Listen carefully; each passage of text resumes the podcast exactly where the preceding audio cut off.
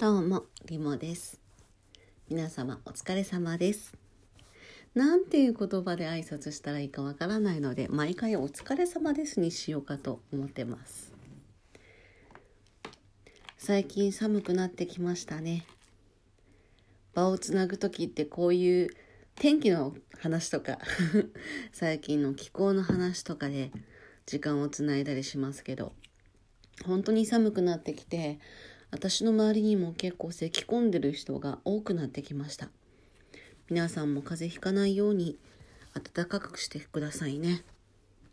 私は今ほうじ茶をすすりながら収録をしようかと思っています。もちろんズルズルした音はこの配信には載せないですけど。今日はブラウン管ラジオ第3回です。前回はちょっと番外編で長々と話をさせてもらってました。今日は初心証明の第3回目です。私はポッドキャスト初心者です。この番組は昔懐かしいものを振り返ってみたり最近の気になることをちょっとだけお話ししてみようかと思います。ただし私の記憶力はポンコツで情報を受信するのは昭和製のアナログアンテナです。そんな私のポッドキャスト、名前はブラウン管ラジオ第3回始めます。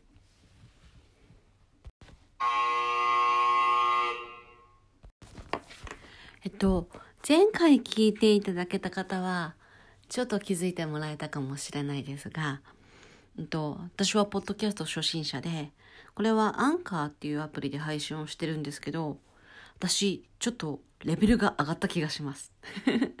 やってみなきゃわかんないことっていっぱいあって、使ってみて、初めてわかることってやっぱりあるので、このアプリを使ってみて、前回の放送で、放送？前回の配信で、バックミュージックを流しながらの配信ができるようになりました。うまくできてるかわからないですけど、ちょっとレベルが一つ上がったかなっていう。こうやって少しずつできることとか、なんかちょっとテクニック が増やせたらなと思ってます。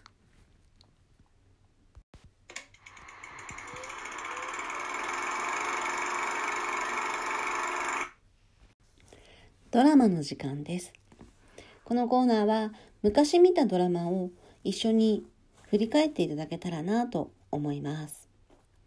今回お話ししようと思っているドラマは1996年1月から3月日テレ系土曜日の9時に放送されていた銀狼回帰ファイルです。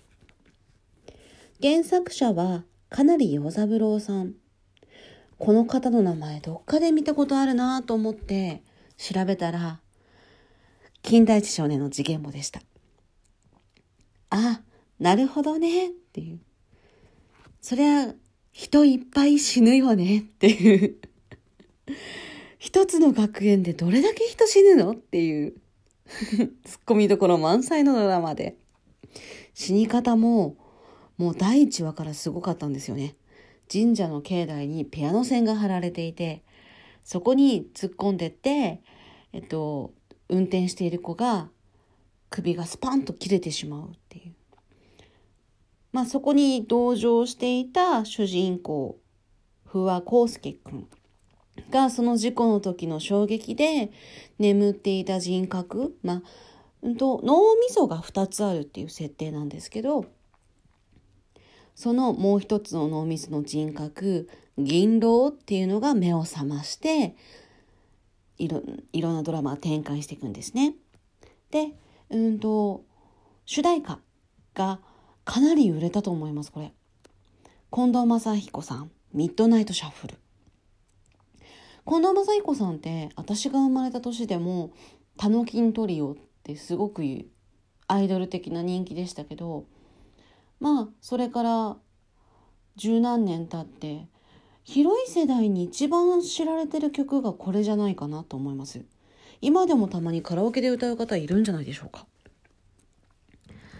で、ここに出ていたキャスト、キンキキッズの堂本光一くん。で、うんと、そのお姉ちゃん役義理の義理のというか引き取られた家でお姉ちゃんとして一緒に育ったっていうのが、うんと、宝生舞さんが演じている小早川紗恵子。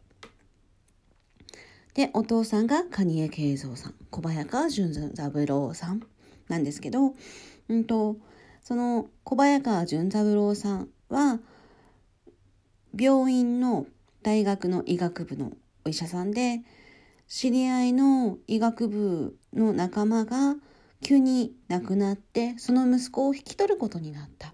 その息子がその不破康介くん。でこの不破康介くんは友達思いの優しい子なんですけど自転車も乗れない。ちょっと頼りない感じ。でえっと家でちゃんと家の家事とかを最後の一緒に育ってるお姉ちゃんの方は苦手なのでこうちゃんがやってあげている。って感じで。で、銀狼は性格が逆で、いつも強気で、IQ220 を持つ天才。ずっと5歳から人格として閉じ込められていて、やっと高校生になって出てこれたけど、急にバイクとかも乗れちゃう。ちょっと冷たい感じ頭がいいんですけど、ちょっと冷たい感じ。プライドが高いのが銀狼でした。で、いろんな殺人事件が起こります。その殺人事件も普通の人じゃ考えつかないようなトリックがたくさん出てくるんです。それを、うんと、IQ220 の銀狼が解決していくんですけど、一度解決した後に、もうこれ以上殺人は起こらない。このトリックで完璧だって言うんですけど、その後も絶対一回は人が死んじゃうんです。なぜだなぜなんだ？っていう。そこには黒幕がいて、勤労っていう存在がいます。この犯人を後ろから操っている勤労なんですけど、いつも犯人最後に死んじゃうんですよね。だから勤労の存在がなかなか表に出てこない。勤労の正体はあえてここでは言いません。でもちゃんと銀狼は一つ一つのその事件を解決はしていきます。で、このキャスト、脇を固めるのが、ジャニーズ人がいっぱいいます。V6 の命、三宅健君、秋山淳君、ジャニーズジュニアですね。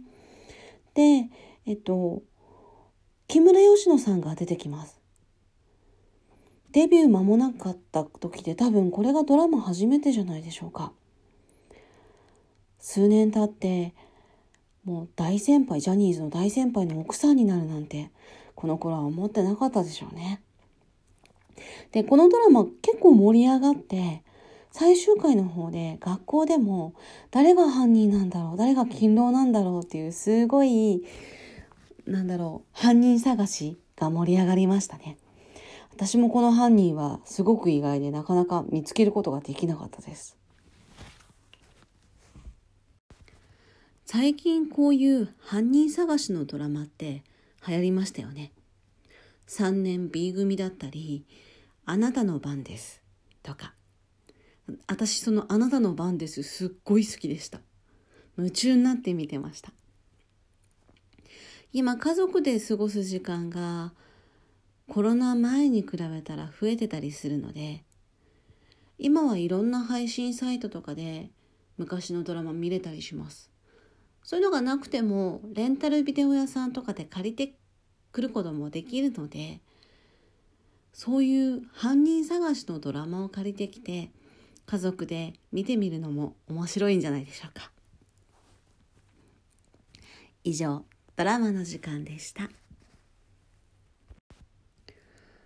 今ちょっとバブル期のことについて調べてみました。バブルっていうと最近だとあの平野ノラさんがえっとねバブル時期の何でしょう流行りのものとかを身にまとって なんかネタをやってたりしますけど今いろいろ見てみると会社は毎日会社までタクシー通勤だとか入社してすぐの夏のボーナスで150万とか。忘年会が料亭もちろん会社のお金。飲み会の帰りは必ずタクシー券を配布された。すごい時代ですね。ちょっと経験してみたかったなとは思うけどそんな経験をしちゃうとやっぱり不景気のなんて耐えられないでしょうね。昔の英語をいつまでも喋っちゃう気持ちわかる気がします。次のコーナーはそんな時期に流行そんな時期がきっかけで流行ったものみたいです